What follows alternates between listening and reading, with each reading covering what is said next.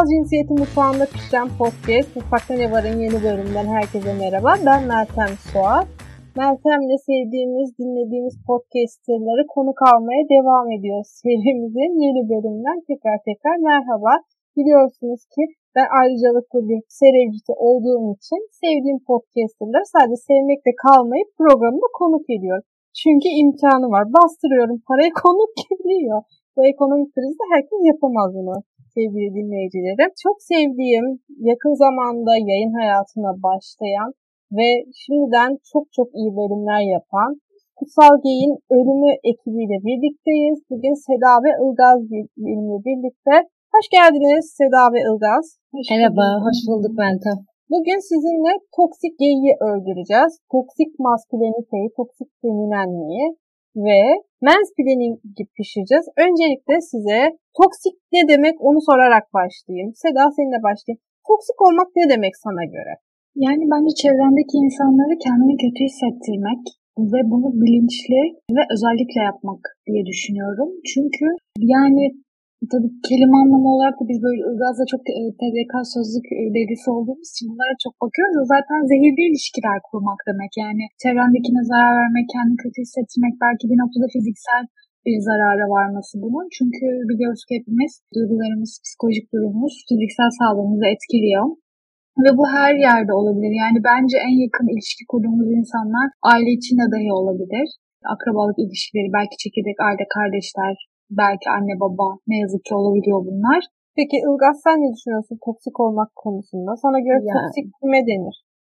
Yani doğrudan benim de ilk anlamıyla beraber zehirli olma hale geliyor birilerine. Ve böyle hep sosyal medyada gördüğümüz bir video var ya işte çok kötü durumda olan bir bitki bir şey bir koşullar değişince yani onu zehirleyen koşullar değişince bir şekilde aslında kendi varlığını ve doğru şekilde yaşamaya başlıyor. Toksiklik de bu maruz bırakıldığımız toksiklikte, toksik çevremizde bizi aslında zehirleyen ve tırnak içinde söylüyorum doğru olmamıza engel olan her şey gibi düşünüyorum ben de. Şimdi Kutsal Gen'in ölümü ekibini konuk edince bu konu hakkında kutsal bilgi kaynağımız Ekşi Sözlüğe baktım.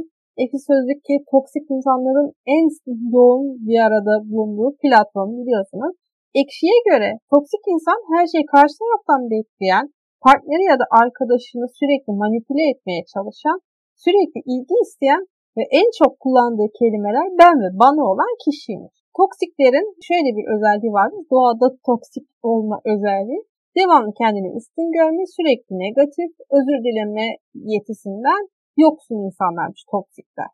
Yani aslında şöyle düşündüğümüz zaman herkesin içinde, herkeste toksik özellikler var. Herhalde yani işin sırrı bunu kontrol edebilme ve başkalarının üzerine ne kadar olumsuz etkiler yarattığını fark edip bir şekilde hizaya getirip kendine çeki düzen vermek herhalde bu işin sırrı diye düşünüyorum ben de. Yani herkesin içinde evet bir toksiklik, bir negatiflik var. Evet ama bunu bariz bir şekilde yapınca ya da sürekli hale getirince hani bana göre hani iflah olmaz bir toksik oluyorsunuz. Hani Cem Yılmaz'ın dediği gibi bir ortama gidip bir tatile gittiğinizde yapmıyoruz ve şunu yapmıyoruz deyip bir anda ortamın bütün enerjisini sıfırlayan bu ruh emiciler bana göre bir toksik. Sen ne düşünüyorsun Seda bu konuda? Yani Ilgaz'ın dediği gibi belki de hepimizin içinde var. Yani zaman zaman ben de davranışlarımda kendimi eğitmeye çalışıyorum ama bunu bir davranış biçimi olarak belirlemenin bir noktada ben bazı ruhsal hastalıklara da kapı açabileceğini düşünüyorum. Yani narsizm olabilir, bipolar olabilir. Çünkü bunlar hep manipülasyona yatkın şeyler. Tabii ki burada e, bilimsel bir tespit yapmak gibi bir niyetim yok ama yani gerçekten kendini eğitmekten uzak bu davranışlarını değiştirmeye yatkın olmayan insanları gerçekten iflah olmaz olduğunu düşünüyorum ben de. Yani hep içimizde dediğimiz gibi küçük bir toksik var ama bariz bir şekilde yapınca mesela toksiklerin toksik partnerler ilişkide en çok partnerlerine gaslighting denen flört şiddetin bir türünü uyguluyor. Nedir bu? E sizin de bildiğiniz gibi karşı tarafı sürekli yapmadığı bir şeyi yapmış gibi olmaya inandırıyor ya da tam tersi yaptığı bir şeyi yapmadığına inandırıyor. Toksikler sürekli olarak düşmanlık beslerler karşı tarafa, devamlı arkadaşlarını ya da partnerlerini yargılama ihtiyacı duyarlar, saygısızdırlar ve ortamın drama queenleridir. Evet böyle. Son zamanlarda, yani son yıllarda diyeyim en azından ben şanslı olduğumu düşünüyorum. Böyle insanlar hayatımdan ya bir şekilde elendi ya ben onlardan uzaklaştım. O yüzden şu an kontrol edemediğim, kişisel alanında kontrol edemediğim alanlarda bazı böyle toksik nöler görüyorum ama onları da çok kişisel hayatıma dahil etmediğim için çok etkilenmiyorum açıkçası. Ben toksik toksik denilince dedim ki bunu hem dinleyicilerimiz hem de sizin hani hayatınızda ne kadar toksik insan var belki onun farkındalığını sağlamak için küçük bir test hazırladım. Ne kadar toksiksiniz testi. 10 soruluk bir testimiz var.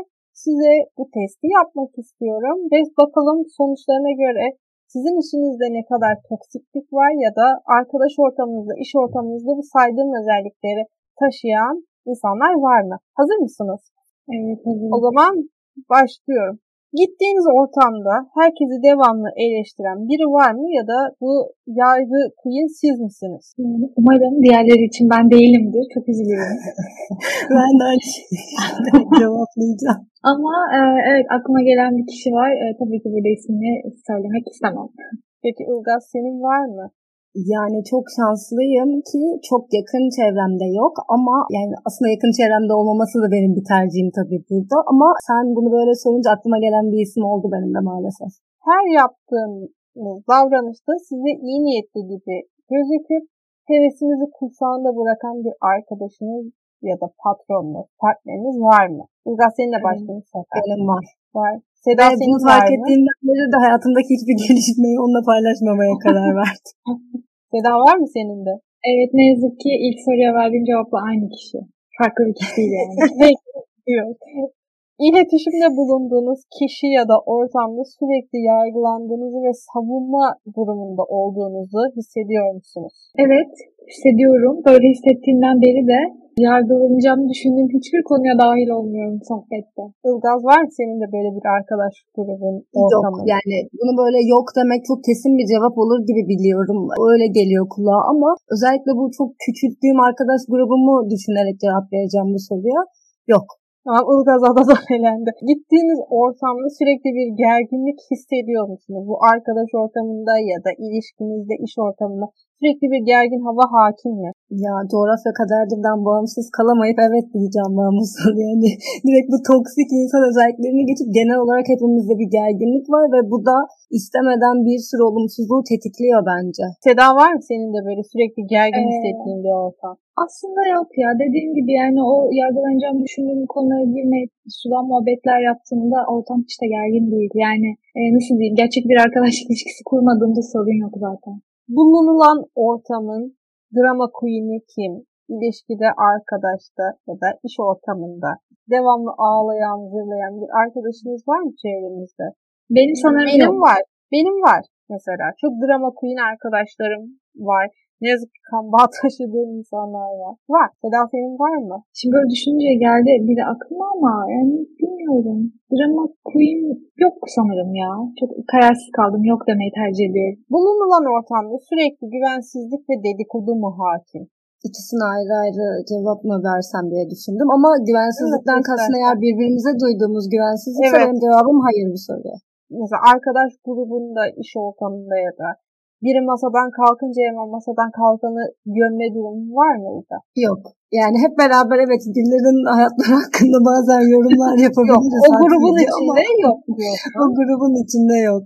Seda senin var mı? Benim de yok. Yani grup içinde Ne kadar yok. güzel, tertemiz, temiz hava sahası gibi ortamınız varmış. Peki ortamda ya da ilişkide sürekli bitkin ve yorgun mu hissediyorsunuz? Hmm, Ben, hayır diyeceğim bunu. Peki kontrol bir kişiye mi ait bu ortamda? Yani ait olmasını istiyor diyeyim. Ama hani kaç yaşında insanlarız, yetişkiniz hepimiz. Yani kontrol bir kişinin eline vermek aslında nasıl diyeyim, ağlayan bir bebeğe emzik vermek gibi diye düşünüyorum. O yüzden hani bir grubun içinde tabii ki kontrol bir kişiye ait olamaz. Ilgaz senin var mı böyle? Ya ben kendimi biraz bazı şeylerde böyle kontrol freak falan diye olarak tanımlıyorum. Bunu böyle törpülemeye çalışıyorum ama bence tam tersi var artık benim yani çevremde gözlemlediğim kadarıyla.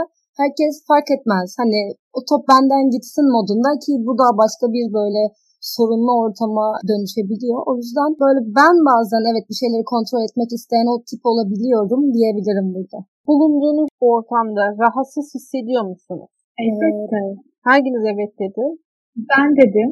Ortam varlıktan sonra ne oldu diye soruyorum kendime yani hani ne gerek vardı bu ne yani ee, bu, bu konuşmaya, bu sohbete, bu demotivasyona ne gerek vardı diye sorguluyorum. Ilgaz ee, senin var mı? Benim şöyle diyebilirim.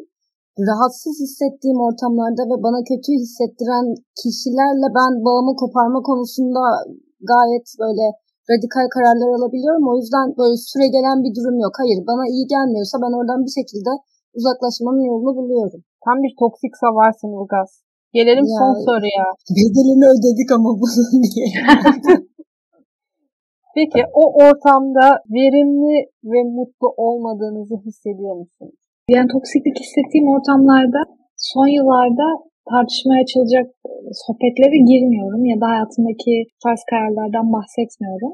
Bu da etkilemiyor açıkçası. Yani orada bunu tartışmaya açmadığım için hani o fikrin delik deşik edildiğini görmediğim için verimliliğim etkilenmiyor. Peki Sayın Ilgaz Gökırmaklı. Siz ne düşünüyorsunuz bu konuda? Bence de bir önceki şeyin tekrarı olacak ama yani genel olarak bu toksiklikle nasıl mücadele ettiğimi böyle birazcık özetleyip bu soruna da cevap vereceğim. Zaten hayat ve her şey o kadar zorken kimse birbirini daha da bu işleri zorlaştırmasın kafasındayım ben. O yüzden yine az önce söylediğimiz gibi öyle bir ortam varsa hani bir şekilde hani hiç çıkamıyorsam ben de sessiz kalıp o toksikliğe katmerlendirmek istemiyorum yani.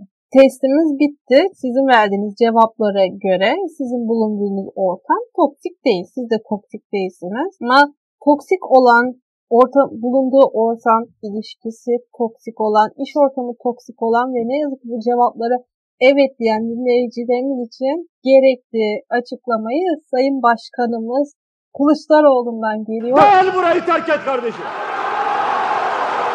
Atın onu dışarı. Çıkarın dışarıya. Ilga sen toksik insanlarla nasıl mücadele ettin peki?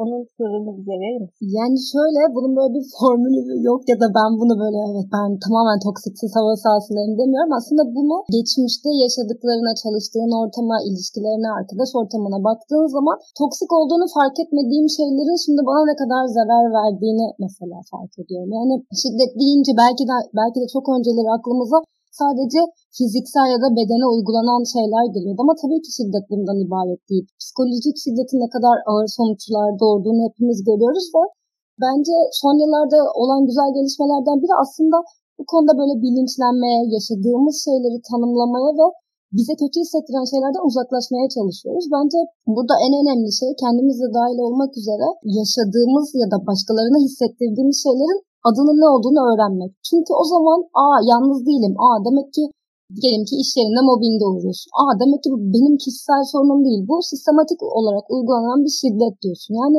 yaşadığın şeylerin ne olduğunu anlamak ve anlamlandırmak mücadele ederken sana güzel bir yol gösterici olabiliyor. Güzel bir rehber olabiliyor. Kendi adıma bunu yaptım ben mesela. İnsanlarla, yani herkese paylaşmasam da bu kavramların ne olduğunu anlamaya çalışıp yalnız olmadığım hissiyle sonra kendime göre bir yol, yol haritası çıkarttım diyebilirim. Seda sen ne yaptın peki toksiklerle mücadele etmek için? İlk başta bunun ya bunu fark ettiğimde bunu bilerek mi yapıyorlar yoksa farkında olmadan kendi kontrolleri dışında bu şekilde davranıyorlar bunu anlamaya çalıştım. Çünkü bence toksik davranışlarda niyet meselesi önemli. Yani bunu söylediğinizde fark edecek ya da dikkat edecek isteğim ve buna dair bunu bilinçli yapmak istemeyen, ne bileyim ailesinde öyle görmüş olabilir, çocukluğunda kendisi hiç dinlenmemiştir, sözü kesilmiştir. Bu da söz kesilmenin normal bir şey olduğunu görmüştür. Yani ancak bu rahatsızlığını söylediğinde bunu anlayabilecek ve bunu değiştirmeye çalışacak biri ise eğer önce bunu anlamaya çalıştım. Yani nasıl, buradaki toksik davranışın kökeninde ne var diye. Eğer bu gerçekten onun karakterine işlemiş bir durumsa öncelikle gerçekten benim için önemli olan şeyleri onunla paylaşmamaya başladım. Aslında benim yaptığım da tersinden bakarsanız toksik bir şey olur ama bunu ben de bilinçli olarak yapmam. Yani çok heveslendiğim ya da paylaşmak için can attığım bir şeyi o insanla paylaşmak içimden gelmiyor. Çünkü e, hevesimin kırılmasını istemiyorum, demotive olmak istemiyorum vesaire. Eğer bunu anlayabilecek ve bunu düzeltebilecek bir insansa zaten daha derin ilişkiler, daha sık ilişkiler kurabildim o arkadaşlarımla rahatsızlığımı dile getirdiğimde.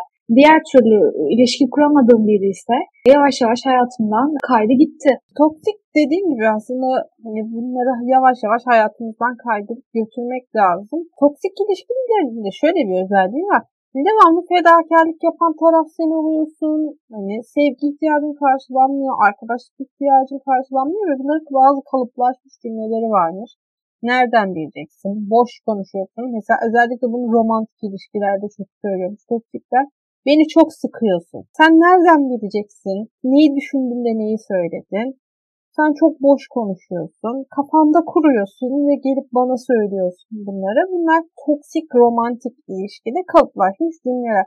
Bu toksiklerin şöyle bir özelliği de var. Herkesi kendilerini rakip olarak görüyorlar. Sürekli ben yapayım, ben edeyim ve kendi hayatlarını sır gibi saklıyorlar. Aslında toksiklerin de mesela romantik ilişkilerde kaçıngan bağlanmaya çok yatkın oluyor toksikler. Çünkü zaten kendi hayatlarını saklıyor, kendi hayatlarının kabul görmeyeceğini düşünüyor ve romantik ilişki de kuramıyorlar. Ve toksikliğin şöyle alt türleri de var. Ne yazık ki bizim ülkemizde belki de toplumsal cinsiyet eşitliğinin rahatlıkla ilerleyememesinin tek sebebi belki de bana göre toksik feminenlik ve toksik maskülenite.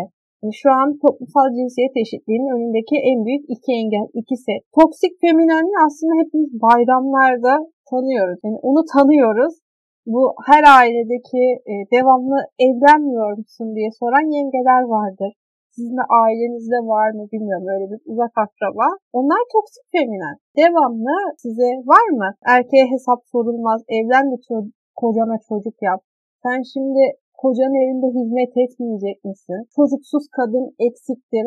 Hemen evlen ve çoğalmaya bak diyen Var mı toksik feminen yakınlarınız? Yani en azından sadece evliliği soruyorlar diyeyim. Hani daha fazla ilerletmiyorlar bu sohbeti ama evet özel hayatımda ilgilenen insanlar var elbette. Yani bunun akraba olmasına gerek yok. Komşu ya da hani böyle yılda birkaç kere gördüğün kişi bile hadsizce bunları sor, sorma yetkisini kendinde gördüğü için ya aile içinde yok diyeceğim. Ben şanslı e, tırnak içinde yine azınlıktanım ama tabii ki bu karşılaştığın herhangi biri sana sorabiliyor bunları ya. Bu maalesef bizim kanıksadığımız ama asla kanıksamamamız gereken, ona göre cevabını vermemiz gereken sorular bunlar. Ya bu her ailenin içinde var. Toksik, özellikle toksik feminen akrabalar. Yani o dediğin gibi yılda bir kere gördüğün ve sana gelip neden evlenmiyorsun? Mesela bizim sektör için kadından gazeteci mi olur? İşte sokağa çıkıp ne yapacaksın? Haber peşinde kovalayacaksın. Akşam kocana kim yemek yapacak? Ya da neden sürekli evlenmiyorsun, evlenmiyorsun? Evlenince neden çocuk yapmıyorsun? Çocuk yapınca neden ikinciyi yapmıyorsun? Bak kocan kaçar. E bu nasıl bir varlıktır ki ben çocuk yapmıyorum diye koşarak uzaklaşıyor benden. Ama yani toksik feminenlik ne yazık ki kadının kadına yapabileceği en büyük kötülük bence. Bir de bunun erkek versiyonu var. Toksik maskülenite ekranlarda, sosyal medyada, orada burada çok gördüğümüz bu kısa paça pantolonlu e, nargileye benzeyen adamlar var. Gözünüzün önüne geldi mi? Ne yazık ki.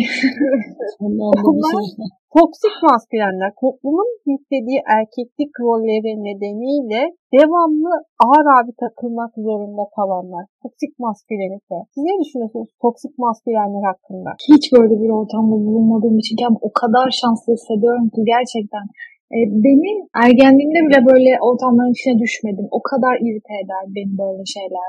O el kol hareketleri, yürüyüş, duruş vesaire hani bir anlatamıyorum şu an. Hani asla öyle ortamlarda bulunmadığımı söyleyebilirim. Çünkü çok çok iter beni. O yüzden sadece Instagram'da görüyorum. Hani bazen böyle ılgazla birbirimize atıp birkaç dakikamızı şenlendiriyoruz. Ve o kadar. Ilgaz'la ikinize şeyi soracağım. Çocuklar Duymasın dizisini gözünüzün önüne getirin. Çocuklar Duymasın da taş burun erkeği tiplemesi.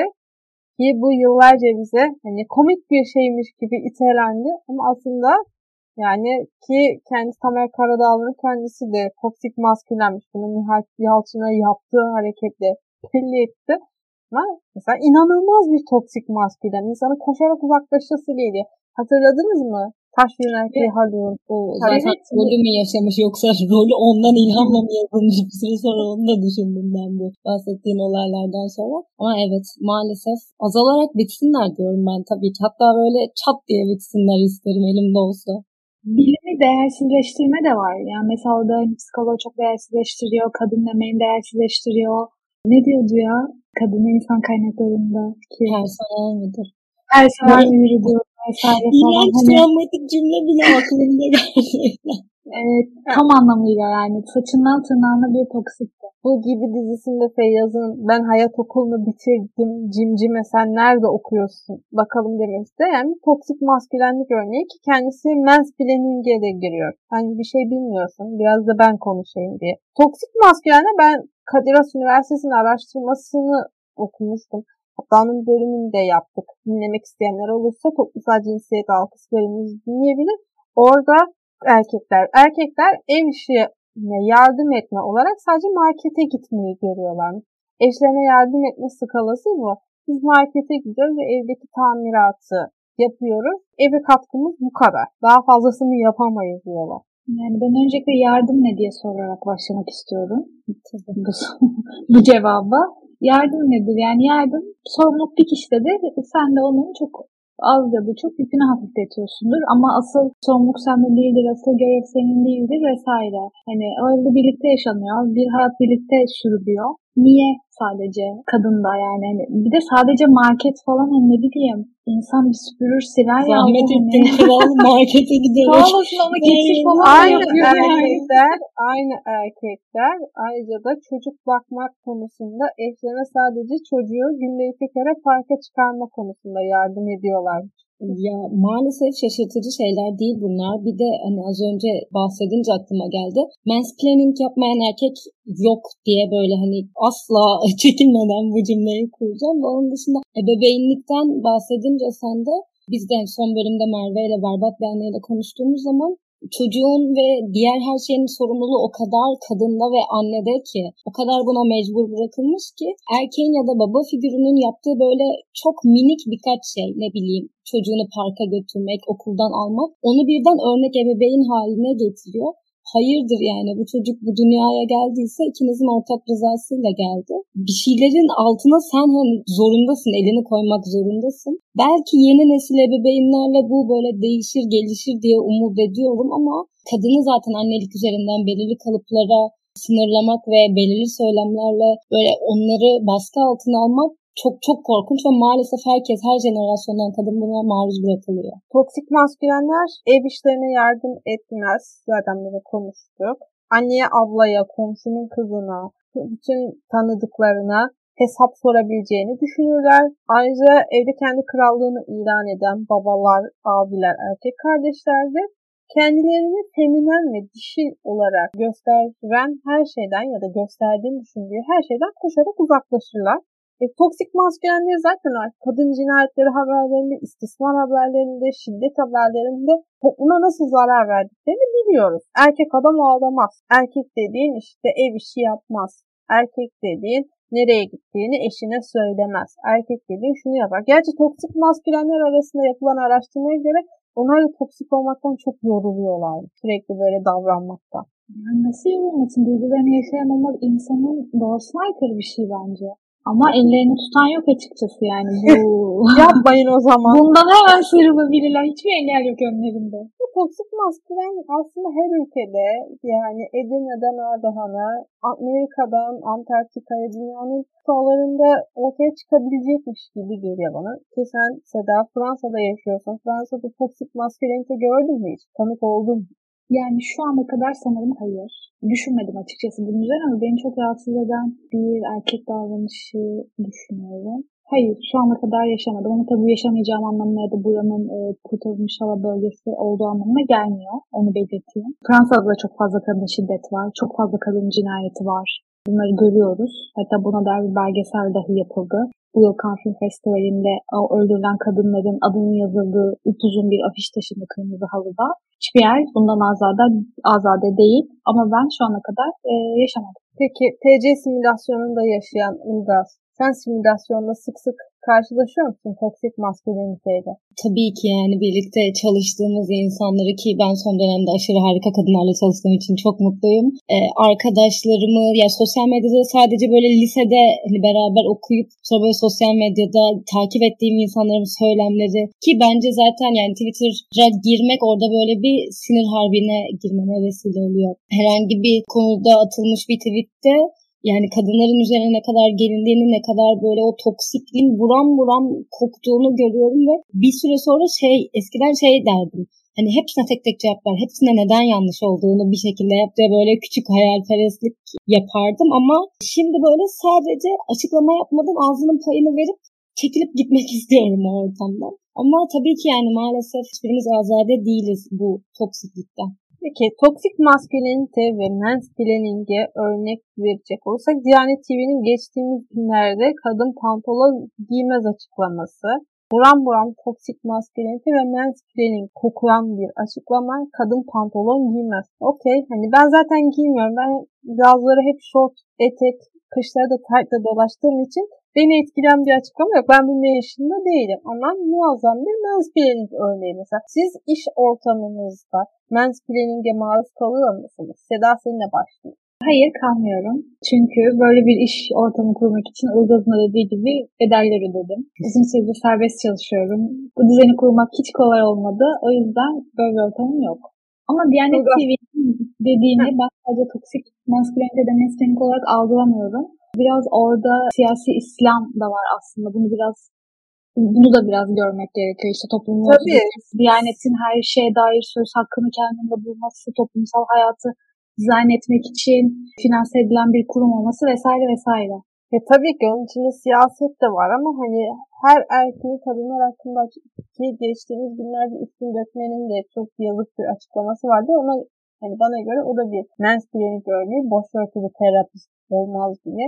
Ya her canı sıkılanın Türkiye'de iki günde bir kadınlara ya da LGBTQ artı bireylere sallaması artık hani bir yerden sonra can sıkıyor ve sinirlendiriyor. Başörtü terapist olmam, olmaz diyeyim de gündeme geleyim. İşte kadınlar pantolon giyemez diyeyim de gündeme geleyim. Yani bir düşün yakamızdan. Gerçekten düşün başka uğraşacak şeyler bulup erkek de pantolon giymez diyeyim. Erkek de şort giymez diyeyim. Yani biz size body shaming yapmak zorunda değiliz. Bunu siz kendinize yapın. Biraz sen ne düşünüyorsun mansplaining hakkında? Dediğim gibi maalesef düşünmek zorunda kalıyoruz gün içinde e, çeşitli şekillerde. Araba park ederken mesela ben bunu çok yaşıyorum. Hani ben arabayı park edebilirim oraya. İki, ikinci denememde girerim ama yaparım ama beni tanımayan birinin birden abla sağdan şöyle kıvır falan ya da sola dön falan demesi beni rahatsız ediyor. Bir de penceremi böyle açıyorum diyorum ki sen, sen işine bak ben halledeceğim onu hani sormadım teşekkür ederim falan diye. Önce böyle daha kibar yaklaşıyorum ama ya dediğim gibi günün her halinde. Geçen hafta mesela pazara gittim ve mısır alacağım. Mısır böyle hani alıp hemen gitmek istiyorum. Şunları alsan daha iyi olur abla.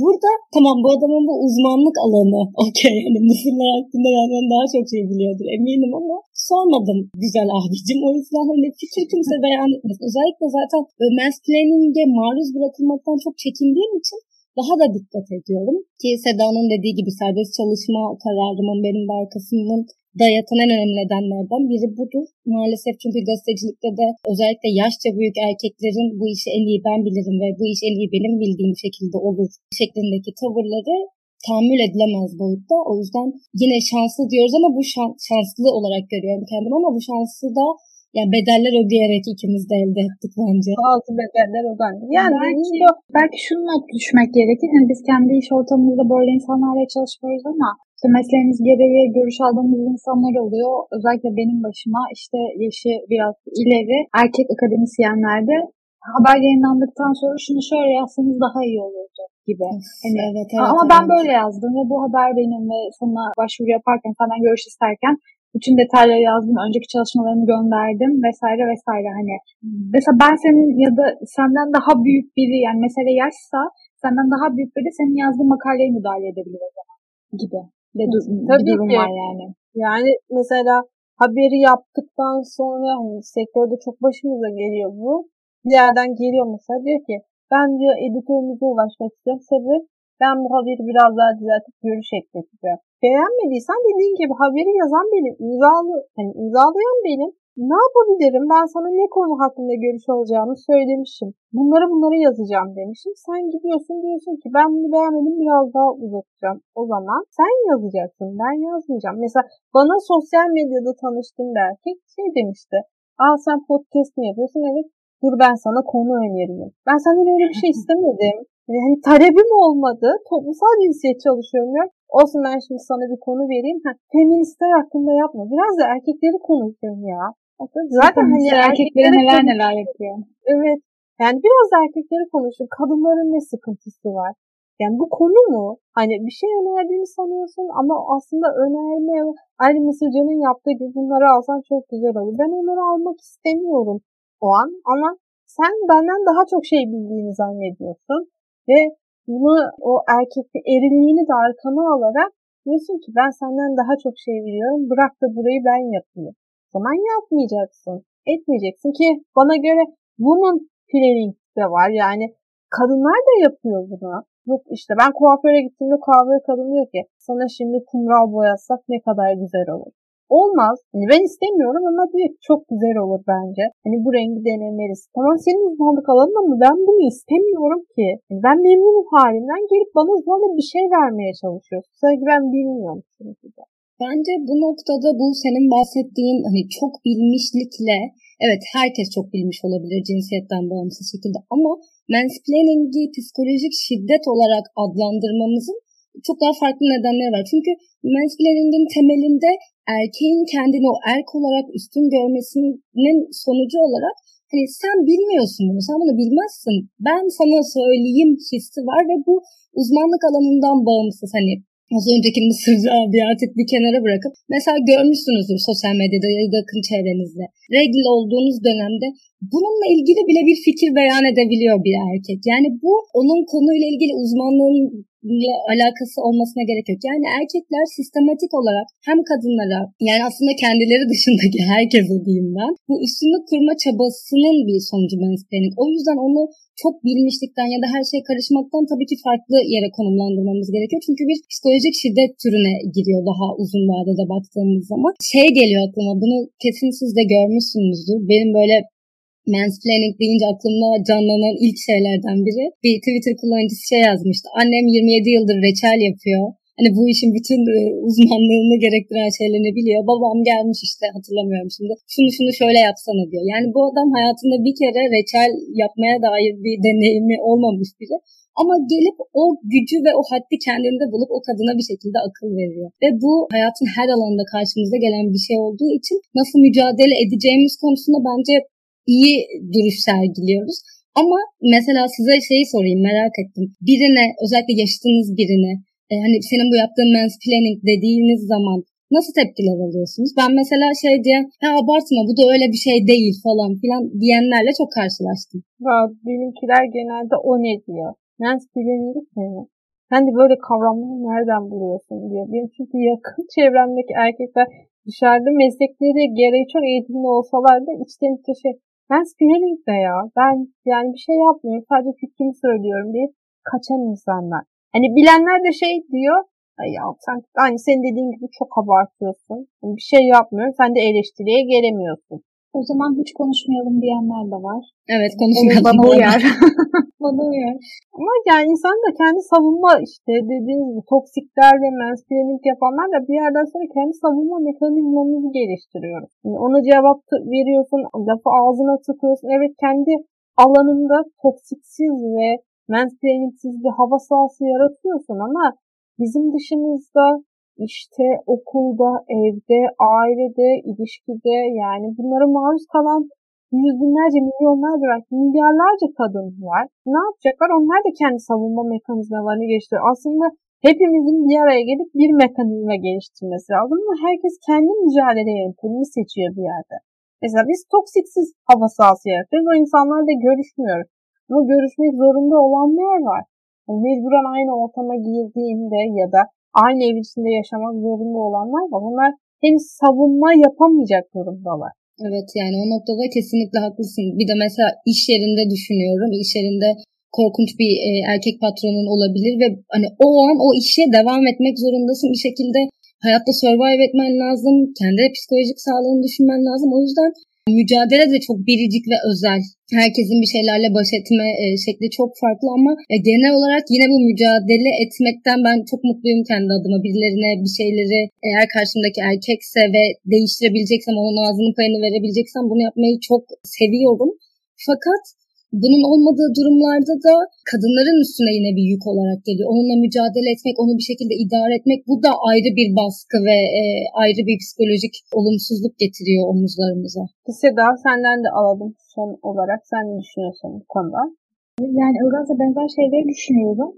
Bunlara maruz kalmadığımız ortamları yaratmak bence içinde bulunduğumuz ülke ve toplum açısından baktığımızda bir şans. Gerçekten o ortamdan uzaklaşamayan kadınlar var. O ortamda yaşamaya mecbur bırakılan kadınlar var ve bu bir şekilde sağlık sorunlarına da yol açıyor. Yani biliyoruz hepimiz. Bilmiyorum yani kendimi hani şanslı derken de aslında böyle buruk bir e, cümleyle söylüyorum. Buruk bir şekilde söylüyorum ama yani eğer şansımız varsa ve o ortam onun bilincindeysek ya bilincinde olmak da çok önemli. Çünkü şöyle toplumda bunu biz bu şekilde görüyoruz. Bu şekilde kabul ediyoruz ve hepimiz bir noktada bilinçlendik aydınlandık, neyin ne olduğunu fark ettik, fark etmeye çalışıyoruz, kendimizi değiştirmeye çalışıyoruz. Belki biz de yani hala dilimizi düzeltmeye çalışıyoruz vesaire. Ee, önemli olan aslında bunun işte toksik maskülenite, bunun mesleğinin yani iş yerinde bunun mobbing olduğunu fark etmek. Yani o kültürün doğal bir sonucuymuş gibi kabul etmemek. Peki, Kutsal Gey'in ölümü ekibi çok teşekkür ederim konuk olduğunuz için. Ilgaz senin eklemek istediğin bir şey var mı son olarak?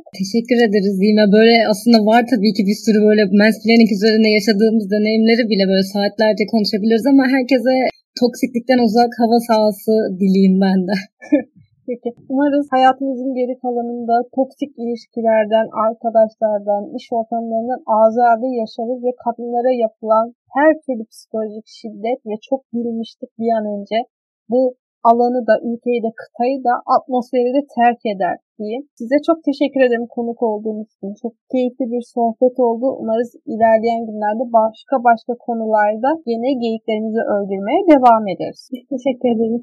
Toplumsal cinsiyeti toksik arkadaşın yanında yenen tatlı kıvamında pişiren podcast Mutfakta Ne Var'ın bir bölümünün daha sonuna geldik. Mutfakta Ne Var'ı Spotify, iTunes ve Google Podcast'ten dinleyebilir, takip edebilir ve bize yorum yapabilirsiniz. Kusal Gey'in ölümünün de Spotify, iTunes ve Google Podcast'te de var mısınız? Varız. Google Podcast'ten dinleyebilirsiniz. Daktilo 1984'ün birbirinden harika diğer içerik yayın ve podcastlerine göz atmak için web sitemizi ziyaret etmeyi, bizi YouTube'dan takip etmeyi, ayrıca YouTube kanalımıza katıldan abone olmayı ve Patreon'dan desteklemeyi unutmayın. Hoşçakalın.